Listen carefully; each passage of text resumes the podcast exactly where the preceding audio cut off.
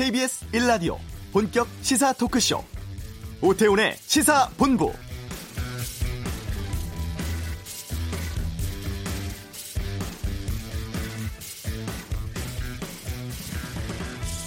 조국 법무부 장관이 전격적으로 자리에서 물러났습니다. 각종 논란 속에 장관에 취임한 지 35일 만이었는데요. 검찰 개혁을 위한 불쏘시개의 역할은 여기까지입니다. 라면서 국민 덕분이었고 이제 당정청이 힘을 합쳐서 검찰 개혁 작업을 완수하리라 믿는다고 사퇴 입장 밝혔습니다. 그리고 오늘 오전에 검찰의 직접 수사부서인 특별수사부 축소안이 담긴 규정이 통과됐습니다. 정부가 어제 법무부가 발표한 검찰청 사무기구에 관한 규정 개정안을 국무회의에서 심의 의결한 건데요. 이 개정안은 오늘부터 즉각 시행됐습니다. 지난 8월 초 장관이 내정된 직후부터 시작된 조국 사태 두 달여 만에 일단락되었습니다. 정국도 이 조국 블랙홀에서 벗어나서 새로운 국면 맞게 됐고 패스트 트랙으로 올라간 검찰 개혁 법안 처리가 이제 국회 몫으로 남게 된 상황인데요. 오태훈의 시사본부 2부에서 목요일 각설하고 코너를 맡고 있는 최민희 김용남 전 의원과 함께 특집으로 포스트 조국 정국에 대해서 말씀 나누는 시간 갖겠습니다. 태풍으로 큰 피해를 입은 일본에서 후쿠시마 방사능 폐기물이 유실됐다고 합니다. 이슈에 살펴보겠습니다. 하재근의 문화살롱, 가수 설리의 사망과 싸이월드 폐쇄 소식 다루겠습니다. KBS 라디오 오태훈의 시사본부 지금 시작합니다.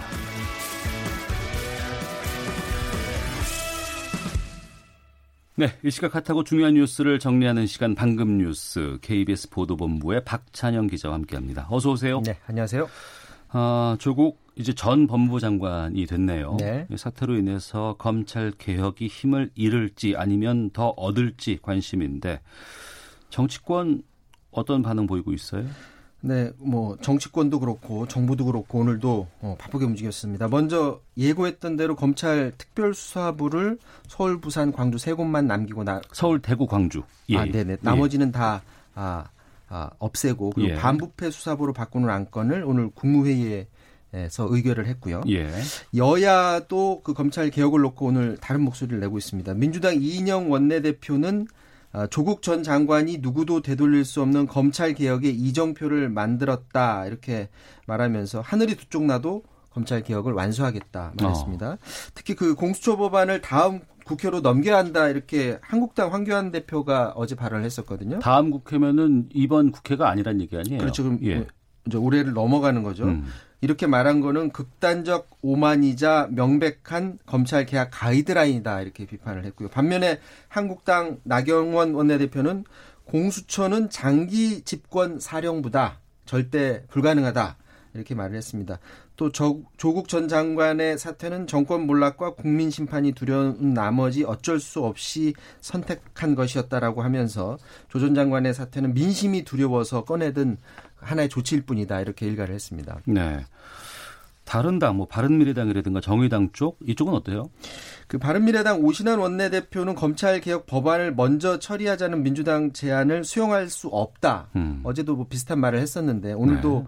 이 부분을 재확인을 했고요. 결국 여야 간 입장 차를 조율해 가야 하는데 일단 내일 여야 교섭단체 3당의 2 플러스 2 플러스 2 그 협의체 첫 회의가 열립니다. 네. 이게 어떻게 첫 회의가 열릴지를 좀 지켜봐야 하는데 이미 3당이 지금 다 다른 목소리를 내고 있죠. 음. 어, 이렇게 여론전을 펼치는 상황에서 본회의 상정 시점을 과연 어떻게 조율할지 민주당이 원하는 이달 안에 할지 그 부분이 이제 관심인데 현재로서는 굉장히 불투명하다. 특히나 바른미래당의 입장이 민주당과 궤를 달리해서 좀 불투명한 그런 상황이고요. 예. 우리가 이번에 광화문 집회하고 서초동 촛불 집회 보면서 정치가 사라졌고 그리고 민심이 거기에 울분을 토하면서 광장으로 몰려 나왔다 이런 평을 많이 하지 않습니까? 네. 그래서 광장의 민심이 지금 국회를 지켜보고 있는데 에, 정치가 이번에 과연 어떻게 역할을 해낼지 첫 번째 그 관문이 될 것 같고요.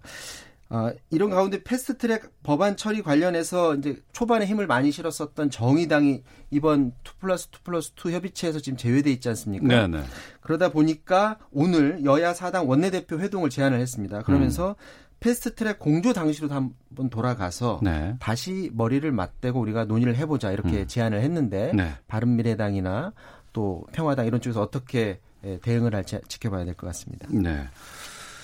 화성 연쇄살인 사건의 이춘재가 용의자에서 피의자로 신분이 바뀌어서 정식 입건됐고 이와 관련해서 추가로 4건을 자백을 했고 자백 내용을 오늘 경찰이 공개했다고요? 네, 공개했습니다. 정식 입건된 건 어제고요. 예. 이제 공소시효가 지나서 처벌은 할 수는 없지만 음. 실체적 진실을 밝히고 이제 기록에 남기기 위해서 어, 피의자로 전환했다고 하고요. 그런데 이제 이춘재가 자백한 4건이 1987년 12월에 수원 여고생 살인 사건, 89년 7월에 화성 초등학생 실종 사건, 91년 1월 청주 여고생 살인 사건, 또 같은 해 3월 청주 주부 살인 사건 이렇게 네 건을 오늘 공개했는데 네. 89년 화성 초등학생 실종 사건이 뭐냐면 화성군 태안읍에서 당시 9살 여자아이가 학교 수업을 마치고 집에 가다가 실종이 됐습니다. 네. 김양이 입고 있었던 치마하고 책가방이 뒤늦게 며칠 뒤에 발견이 됐는데 그 발견된 지점이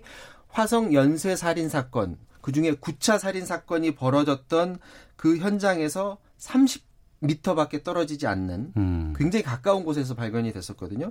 그래서 이춘재가 당시에 그럼 의, 의심선상에 있었느냐 이 네. 부분이 궁금한데 오늘 나온 말로는 용의선상에는 올랐었던 것으로 지금 전해져 있고요. 어. 또 87년 수원 여고생 살인 사건은 여고생이 어머니하고 다투고 집을 나간 다음에 그 다음에 실종이 됐다가 열흘 가량 뒤에 숨진 채 발견됐는데 입에 속옷이 물린 채 결박된 채 살해된 채 발견이 됐었는데 네. 이게 특이한 게 청주 여고생 살인 사건, 그러니까 수원 사건이랑 다른 청주 여고생 살인 사건은 한 택지 조성 공사장에서 콘크리트 관 속에서 17살 여고생이 발견이 됐는데 어. 비슷한 방식으로 살해돼서 발견이 됐었고 또 어, 91년 청주 주부 살인 사건도 역시 20대 주부가 비슷한 방식으로 살해돼서 발견된 사건입니다. 네. 이춘재는 포크레인 기사로 일하면서 화성이나 청주 같은 지역을 돌면서 일을 했었다고 하고요. 경찰은 앞으로 추가 DNA가 나오거나 수사를 통해서 범행이 확실하다고 판단이 되면 추가로 입건할 계획인데 이 네 건에 대해서는 지금 증거를 수집을 하지 못한 상태이기 때문에 입건은 하진 않았습니다. 지금 경찰은 화성 연쇄살인 사건 피의자 이춘재가 모방 범죄로 결론 났었던 8차 사건까지 예, 예. 그것도 어. 이제 본인이 했다고 진술을 했기 때문에 10건 모두를 다 이춘재가 한 것으로 보고 지금 수사를 하고 있고요. 이 8차 사건 피의자였던 윤모 씨, 이 사람이 형을 살다가 중간에 이제 모험수로 나왔지 않습니까? 그랬다면서요. 그래서 이제 언론에 나와서 인터뷰를 했는데 당시에 그러면 왜 진술을 그렇게 했냐라고 했더니 음. 경찰이 구타를 너무 심하게 해서 거짓 진술을 했었고 지금이라도 명예 되찾기 위해서 재심 청구하겠다라는 입장을 밝혀놓은 그런 상태입니다. 알겠습니다. 그리고 그 접경 지역에서 야생 멧돼지 총기 포획이 오늘부터 한시적으로 시작됐다고 하는데 이게 돼지 열병, 아프리카 돼지 열병 때문이죠? 그렇습니다. 그 야생 멧돼지 포획이 48시간, 그러니까 음. 이틀 동안 아, 하는 겁니다. 근데 바로 오늘 민통선 근처인 경기도 연천군 장남면 판부리에서 폐사체로 발견된 야생 멧돼지를 검사를 했는데요. 이게 또 아프리카 돼지열병 바이러스가 검출이 됐습니다. 그래서 네. 야생 멧돼지 지금까지 벌써 어, 바이러스 확진된 게 지금 여섯 마리로 늘어나게 됐고 음. 지금 눈에 띄는 점이 야생 멧돼지 이 바이러스가 검출된 야생 멧돼지 발견 지점이 점점 밑으로 내려오고 있다는 그런 점입니다. 네. 그동안은 다 민통선 안쪽에서 발견이 음. 됐었는데 이번에 발견된 건 민통선 아래쪽 900m 지점에서 발견이 돼서 처음으로 이제 민통선 아래로 내려왔기 때문에 야생 멧돼지가 더 밑으로 남아한 것 아닌가 하는 음. 그런 의심이 들고 있고요. 오늘부터 시작된 야생 멧돼지 포획 작전에는 한 800명 규모로 민관군이 다 동원이 됐고요. 그 남방 한계선하고 민통선 그 사익 구간에서 야생 멧돼지 출몰 서식 지역을 대상으로 시작이 됐고요. 그 해당 지역 군단장 지휘 아래 주요 거점 위주로 밤에도 어, 실시가 되는데 48시간 집중적으로 한번 해보고 네. 효과가 있다고 보여지면 본격적인 포획 작전에 들어간다고 어, 합니다. 지금 조심해야 될 부분이 48시간 동안 이제 총기를 사용하는 거기 때문에 그렇죠. 이 지역에서 혹시나 나물 캐러 갔다가 어. 아니면 버섯 캐러 갔다가 오인 사격으로 피해를 입을 수가 있기 때문에 주민들도 그렇고 그 엽사들도 그렇고 조심해서 포획 작전을 해야 될 것 같습니다. 네, 어제 긴급 문자 메시지가 그게 관련돼서 좀 오기도 하더라고요. 자, 지금까지 방금 뉴스 살펴봤습니다. KBS 보도본부의 박찬영 기자와 함께했습니다. 고맙습니다. 이어서 이 시각 교통 상황 보겠습니다. 교통정보센터의 김은아 리포터입니다. 네, 이 시각 교통정보입니다. 전방주시는 안전운전의 기본이죠. 돌발 구간이 많은 만큼 잘 살펴서 운행을 하셔야겠는데요. 서울 시내 강변북로 일산 방향 성산대교 부근 1차로에서 추돌 사고를 처리하면서 한강대교부터 정체가 되고 있습니다. 구리 쪽은 성산대교에서 반포대교 쪽으로 밀립니다. 고속도로는 평택제천고속도로 제천 방향인데요. 남한성 부근이 막히고 있는 이유가 전 시간 금광 3터널 부근에서 화물차 화재 사고가 있었기 때문입니다. 또 서해안 고속도로 목포 쪽 서평택 부근은 작업에다가 사고 여파까지 받고 있는데요. 다행히 사고는 바로 정리가 됐지만 작업이 계속되고 있어서 서평택 부근 4km 구간에서 정체가 심합니다. 또 같은 방향 광천 진출로 1차로에서는 사고 처리하고 있어 조심하셔야겠습니다. 영동고속도로 강릉 방향 새말 부근 2, 3차로에서는 보수 작업하면서 일대 2km 구간 지나기 어렵습니다. KBS 교통정보센터였습니다.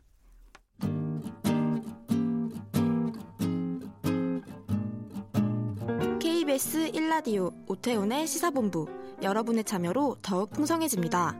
방송에 참여하고 싶으신 분은 문자 9730번으로 의견 보내주세요. 짧은 문자는 50원, 긴 문자는 100원의 정보 이용료가 붙습니다. 애플리케이션 콩과 마이케이는 무료고요. 시사본부는 팟캐스트와 콩, KBS 홈페이지를 통해 언제나 다시 들으실 수 있습니다. 많은 참여 부탁드려요.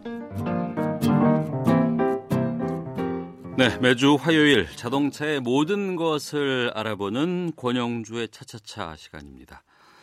현대 기아 자동차가 미국과 동일하게 세타 엔진에 대한 리콜에 들어갔다고 합니다. 이게 논란이 좀 있다고 하는데 어떤 내용인지 살펴보겠습니다. 국민대학교 겸임 교수시죠. 오토타임즈 권용주 편집위원과 함께합니다. 어서 오세요. 네, 안녕하세요. 예. 네네. 먼저 현대 기아차에서 문제가 되고 있다는 이 세타2 가솔린 직분사 엔진. 네. 이건 어떤 차에 있는 거예요? 지금 국내에서 현대기아차가 이미 판매한 차종의 상당수는 이 엔진이 장착이 돼 있습니다. 아, 우리가 운행하고 있는 현대기아차에 그렇죠. 예, 그래서 예. 제가 해당되는 차종을 하나하나 말씀을 드릴 필요가 있겠는데 예. 2010년에서 2019년형 그러니까 뭐 2019년형이면 지금 판매되고 있는 차죠. 그러니까 2010년부터 지금까지 그렇죠. 팔리고 있었던 네, 현대자동차 소나타, 그다음에 그랜저, 산타페, 벨로스터, 기아자동차 K5, K7, 소렌토, 스포티지 이것만 다 해도 국내에만 무려 52만 대가 됩니다. 거의 다네요. 그렇죠. 대부분 가솔린 엔진에 달고 있는 건 그 엔진의 문제가 해결되기 이전까지 장착이 됐던 차종들은 거의 대부분이라고 보시면 돼요. 52만 대면 상당한 그렇죠. 횟수인데 그러면 이 차들의 엔진은 어떤 문제가 발견된 겁니까? 2011년부터 약간 거슬러 올라가는데 네. 그때 해당 엔진이 장착된 차종이 운행 중에 시동이 꺼진다. 어. 이런 내용이 미국에서 보고가 되기 시작합니다. 예. 그래서 이제 미국 소비자들이 문제가 있으면 당연히 소송을 제기했겠죠. 음. 소송과 동시에 미국 정부가 조사에 나섭니다. 네. 아, 이거 알아보니까 엔진 부품에 문제가 있구나. 어. 그 엔진 부품이 이제 connecting rod라고 하는 건데 예. 보통 일반적으로 어, 엔진 안에서 피스톤이 위아래로 움직일 때 그렇죠. 이거 뭐 위아래로 움직이잖아요. 예, 예. 근데 이걸 회전 운동으로 바꿔 줘야 될 때 그 어. 회전 운동으로 바꿔 주는 연결 장치가 예. 이제 connecting rod인데 이제 그쪽에 문제가 좀 있다라고 음. 한 겁니다. 그래서 어, 이걸 가지고 당시에 미국에서 네. 현대 자동차가 뭐라고 설명을 했냐면 미국 엔진 공장에 이 청정도에 문제가 있다. 음. 그래서 엔진에 금속 잔해가 발생했다라고 이제 입장을 표명을 합니다. 네. 그런데 미국 정부 기관이 어, 안전 문제와는 어쨌든 직결이 되니까 음. 아, 이것은 문제를 해결해야 된다라고 했고요. 미국이 또 이런 소비자 목소리가 상당히 힘이 있잖아요. 네. 그렇다 보니까 현대차도 미국 조사 당국의 주장을 수용을 해서 리콜을 음. 하게 됐던 겁니다. 네. 당시 리콜 내용이 수리 비용 전액 보상 그리고 결함이 생길 때는 무상 수리도 해주고 음. 보증 기간도 10년 12만 마일까지 연장해주기로 결정을 한 거죠. 그러니까 리콜을 받으면 이 엔진은 괜찮아지는 거예요? 그렇죠. 뭐 안에 있는 문제 부품이 개선된 게 교체로 들어가니까 예. 이제 그런 문제는 발생하지 않게 되는 거죠. 그런데 이거는 미국에서 해준 거 아니겠습니까? 그렇죠. 앞서 우리나라에는 지금 이 세타2 가솔린 직분사 엔진을 장착한 차량들이 52만 대라고 하셨는데 네네. 그러면 한국에서도 문제가 될 수 있는 거 아니에요? 동일하게 이제 한국에서도 당연히 문제가 제기가 됐던 겁니다. 예. 미국에서 문제가 돼서 그런 결론이 나왔으니 어. 한국도 동일하게 보상을 해줘야 되는 거 아니냐라는 얘기는 당연히 나오겠죠. 네. 근데 이제 미국은 미국에서 생산된 차니까 그렇게 했다는 것이고 음. 한국은 한국에서 생산했으니까 결함이 없었다라는 게 당시의 현대차의 주장이었습니다. 아, 한국 공장에서 만든 건 결함이 안 나왔다? 그렇죠. 서로 이제 공장에 다르니까. 설계가 조금 다르기 때문에 예. 엔진 설계는 똑같아도 예. 공장의 공정 설계는 조금 다르다. 어. 이렇게 설명을 했었죠. 그런데 그 사이에 또 현대차 내부에서 예. 어, 또 고발도 나왔고요. 고발이요? 그렇죠. 이 문제가 있다라는 내부 고발자가 나타나서 어. 어, 상당히 이제 국내에서도 좀 시끄러웠던 일이 있었고요. 예. 어쨌든 이 부분이 이제 소비자들의 비판을 상당히 많이 받게 됐던 겁니다. 음. 그러면 우리는 어떻게 하기로 했어요, 지금? 그래서 이번에 나온 조치는 뭐냐면 네. 음, 결국 미국하고 동일하게 음. 폐차할 때까지 보증을 해주겠다 네. 이런 겁니다. 여기서 이제 폐차라는 게 어, 자동차를 예를 들어서 제가 문제가 된 차종을 타고 있다가 네. 우리 오태원 MC가 중고로 되살 수도 있잖아요. 그렇죠. 그렇기 네. 때문에 아, 엔진이 완전히 폐기돼서 사라질 때까지 음. 보증을 다 해주겠다. 이 얘기는 뭐냐면 네. 그만한 문제가 있다라는 거를 어, 인정하는 거 아니냐 음. 그렇게 얘기하는 거고요. 그럼 그렇게 인정을 하게 된 배경이 이제 미국에서 이 문제가 계속 논란이 됐었고 네. 그 미국에서는 어떻게 해서든지 어, 완벽한 해결책을 갖고 오라. 음. 아, 라는 그 법적인 소송이 있었고요.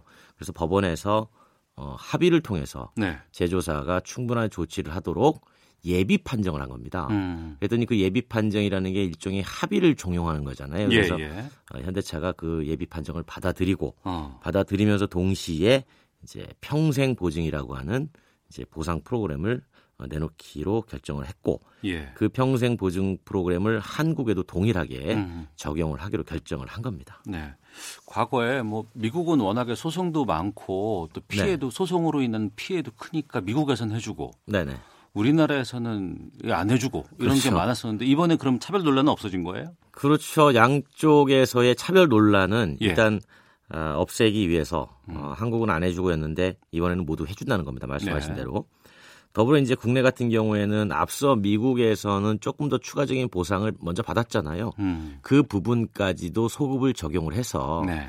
어, 이미 뭐 개인 돈으로 수리를 했다든가 음. 아니면 이것 때문에 문제를 경험해서 비용이 지출됐다든가 네. 라는 경우에는 심지어 견인 비용까지 음. 다시 역으로 소급해서 보상을 해주겠다라고 하는 거고요. 네. 그리고 엔진 결함으로 화재가 발생했을 경우에는 아, 자동차 보험의 잔존가라는 게 있잖아요. 보통 보험사가 아. 사고 났을 때 완전히 수리보다 폐차하는 게 더 낫다라고 판단이 되면 예.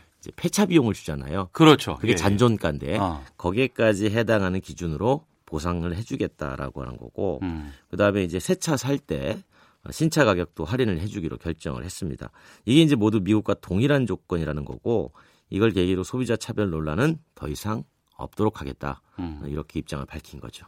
근데 이번만 그런 거고 간혹 보면은 강판이 다르대더라.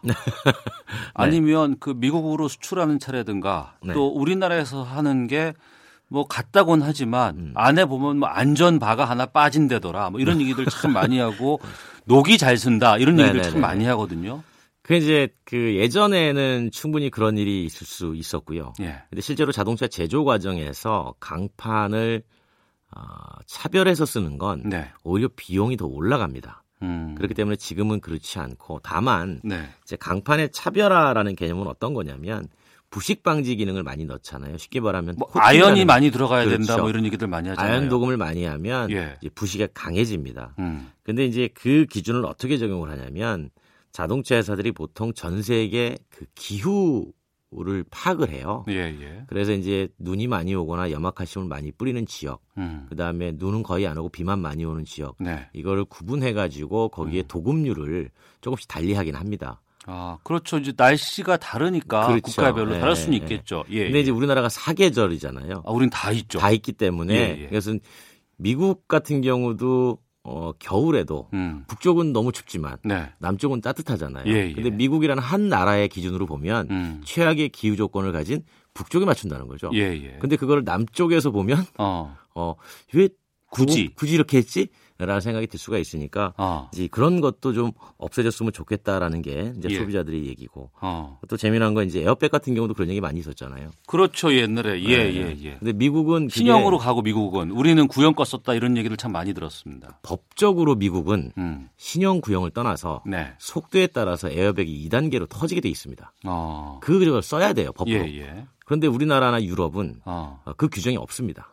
규정이 없으면 또 안 쓰는군요. 그렇죠. 그런데 이제 물론 여기에는 논란이 있는 게 뭐냐면 어떤 게 더 안전하냐. 예. 라는 거에 대해서는 논란이 있어요. 어. 음, 그렇기 때문에 어쨌든 속도에 따라서 팽창력을 줄여주고 부풀려준다는 건 음. 그만큼 앞에 앉은 사람의 상해율이 줄을 수 있는 가능성이 높다라고 하는 것이니까 네. 가급적이면은 차별 없이 써주는 게 좋다라고 음. 하는 게 소비자들의 바램인 거죠. 예.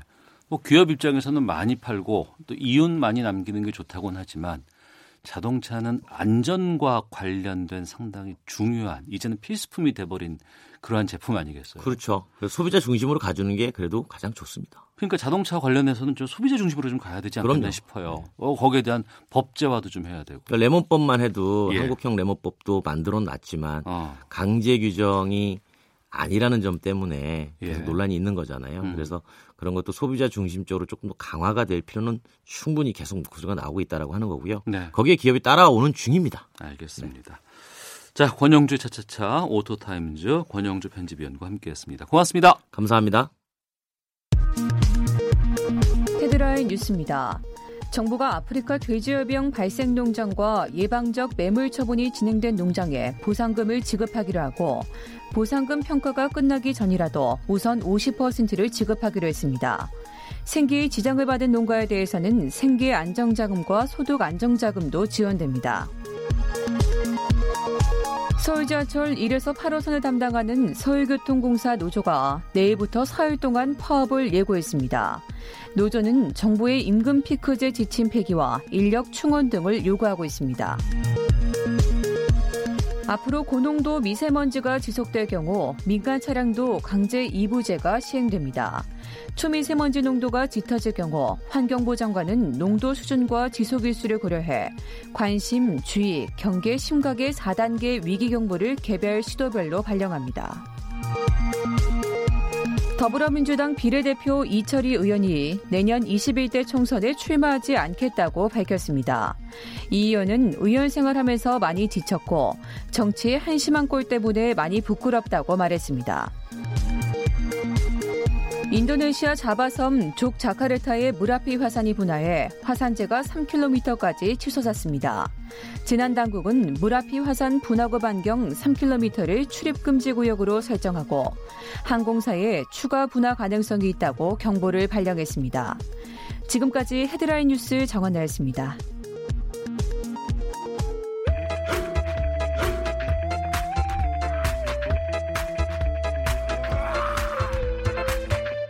오태우래 시사 본부.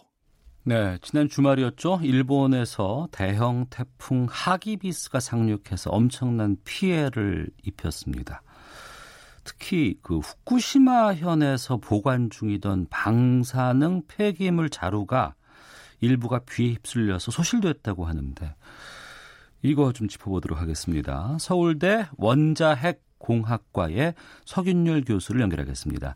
안녕하십니까? 네, 반갑습니다. 네. 방사능 폐기물 자루 2,700개 정도가 지금 사라졌다고 합니다. 근데 방사능 폐기물이 어떻게 보관됐길래 이 강이나 바다에 가서 뭐 가라앉았을까 싶기도 하거든요. 어떻게 보셨어요?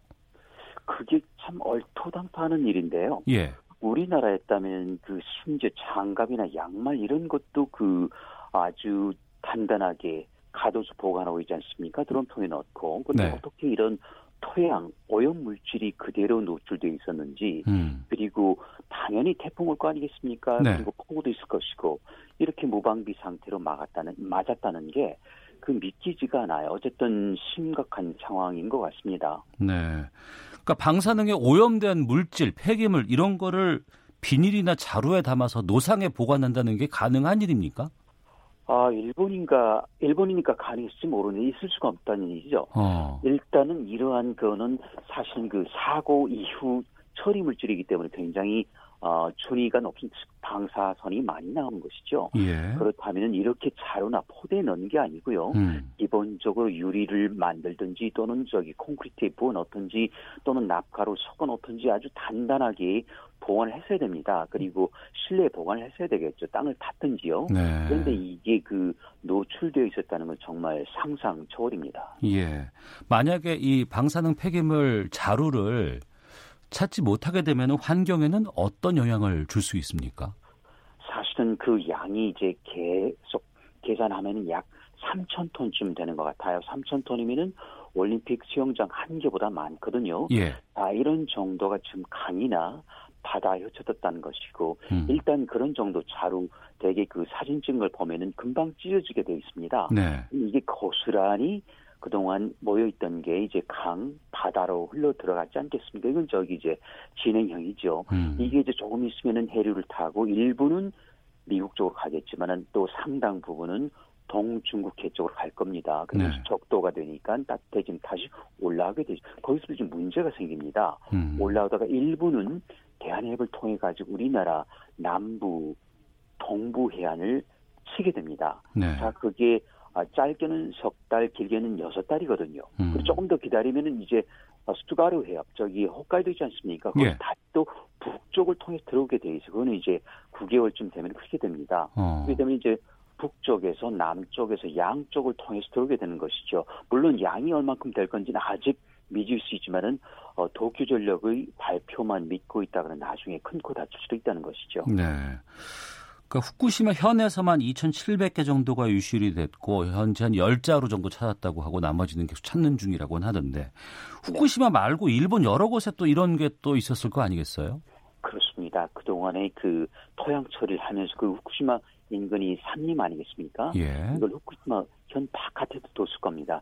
이게 얼마만큼 쓸려 나가느냐의 문제다. 아마 쓸려 나가는 건 어, 기정사실인데 거기에 대한 정보가 없거나 또는 공개하지 않는 게 지금 현실인 것 같아요. 아시다시피 방사성 물질의 누출을 막지 못할 때는 정보 유출을 막고 있거든요. 네. 일본 정부는 아 저기 도쿄전리 현재 그 정보 누출을 막고 있는 것 같습니다. 그러니까 우리가 정보를 접했을 때는 사실 많이 늦게 되는 것이죠. 어, 그 방사능에 오염된 토양에서 방사능 계속 나올 것 같은데 이게 어느 정도 위험한 상황인가요?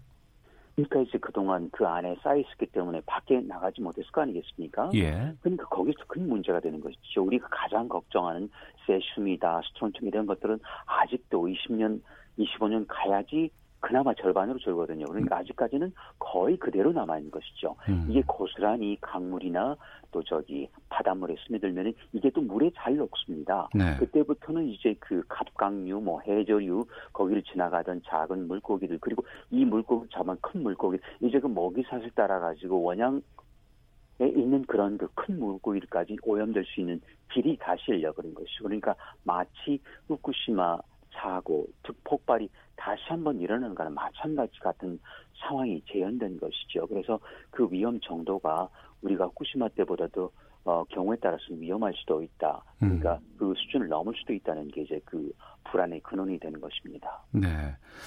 이게 강이나 바다로 떠내려갔을 때 우리나라에 미칠 영향도 좀 예상할 수 있을까요? 그래서 지금 현재로서는 아직 예단할 수는 없지만요. 예.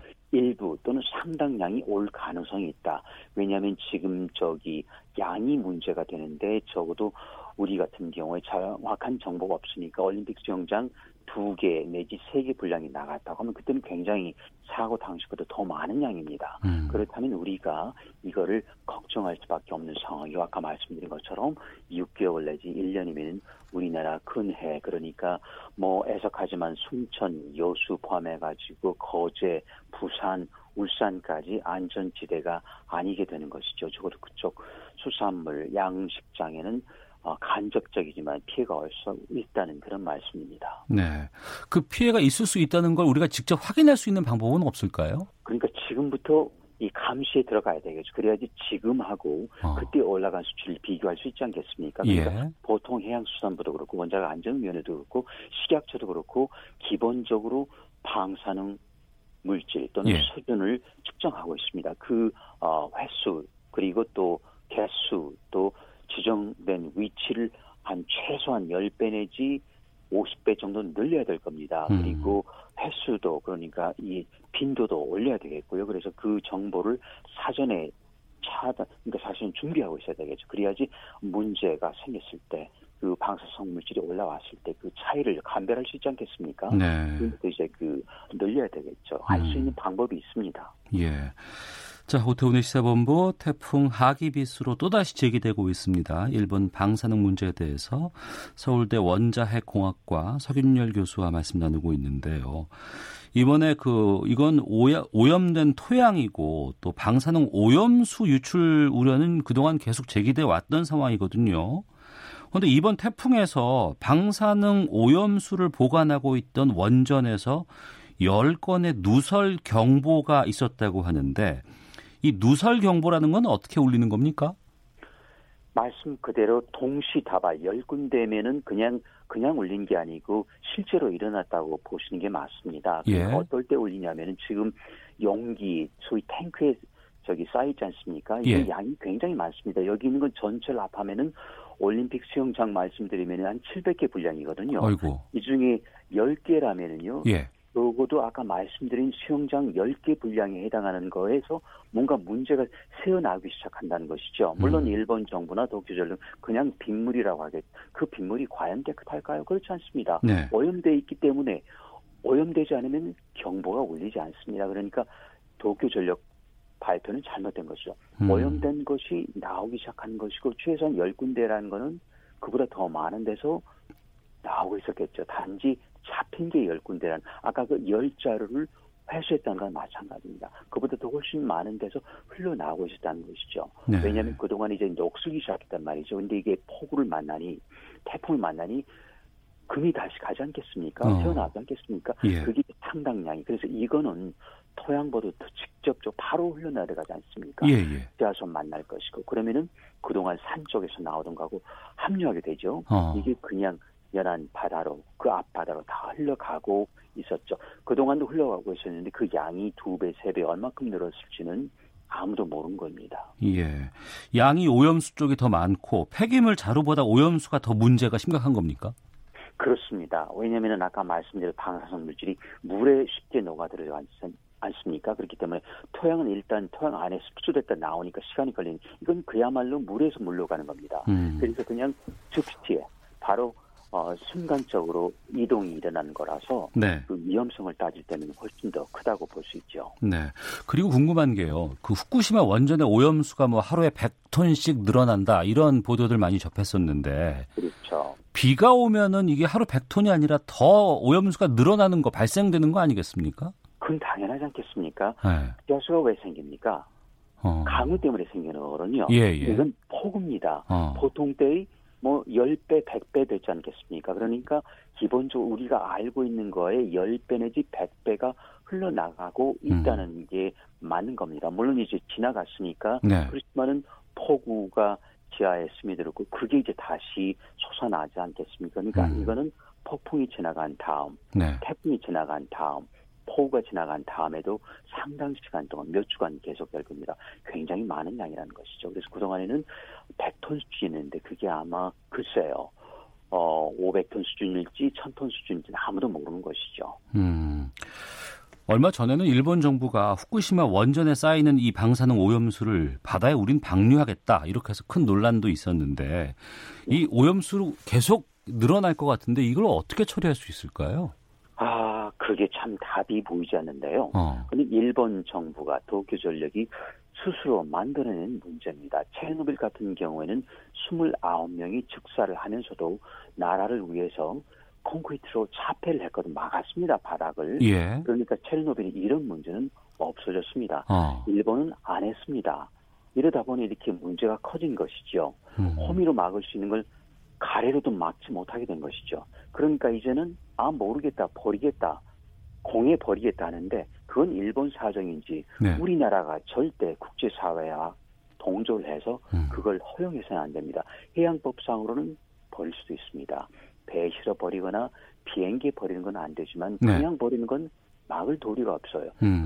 그러면은 인륜상 또는 국제 신사도상 우리가 이런 이런 수준까지 떨어지기 전에는 절대 버리면 안 된다고 해서 국제사회 동조를 얻어서 일본이 방류하는 걸 극구 막아야 되는 것이겠죠. 우리나라는 할 수 있습니다. 또 해야 되는 입지에 있습니다. 네. 입장에 있습니다. 대만과 함께 대한민국이 솔선수범 앞을 보고 나서야 되겠죠. 예. 청취자 8144번 쓰시는 분께서 방사능 오염수에서 살던 수산물을 먹으면 어찌 됩니까? 이렇게 질문 주셨는데.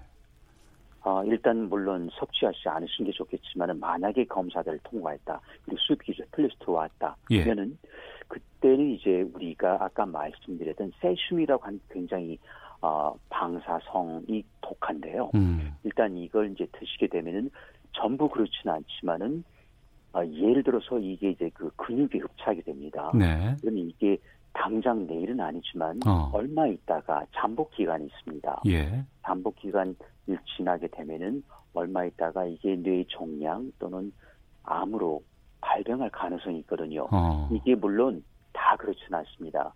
10명에 한 사람, 100명에 한 사람, 10만 명에 한 사람인데 그 한 사람이 나일 수도 있고 당신일 수도 있다는 것이죠. 음. 내일은 아니지만 얼마 후에 있다. 일어날 네. 수도 있다.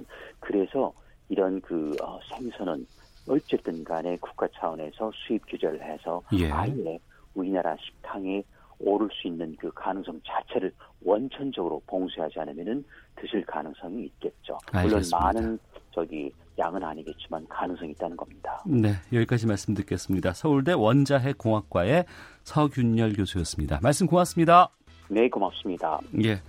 자, 1부 마치겠고요. 잠시 후 2부. 오늘 정치와투 대신에 매주 목요일에 함께 했던 각설하고 시간 준비되어 있습니다. 아, 포스트 조국 전국에 대해서 말씀 나누겠습니다. 뉴스 들으시고 2부에서 뵙겠습니다.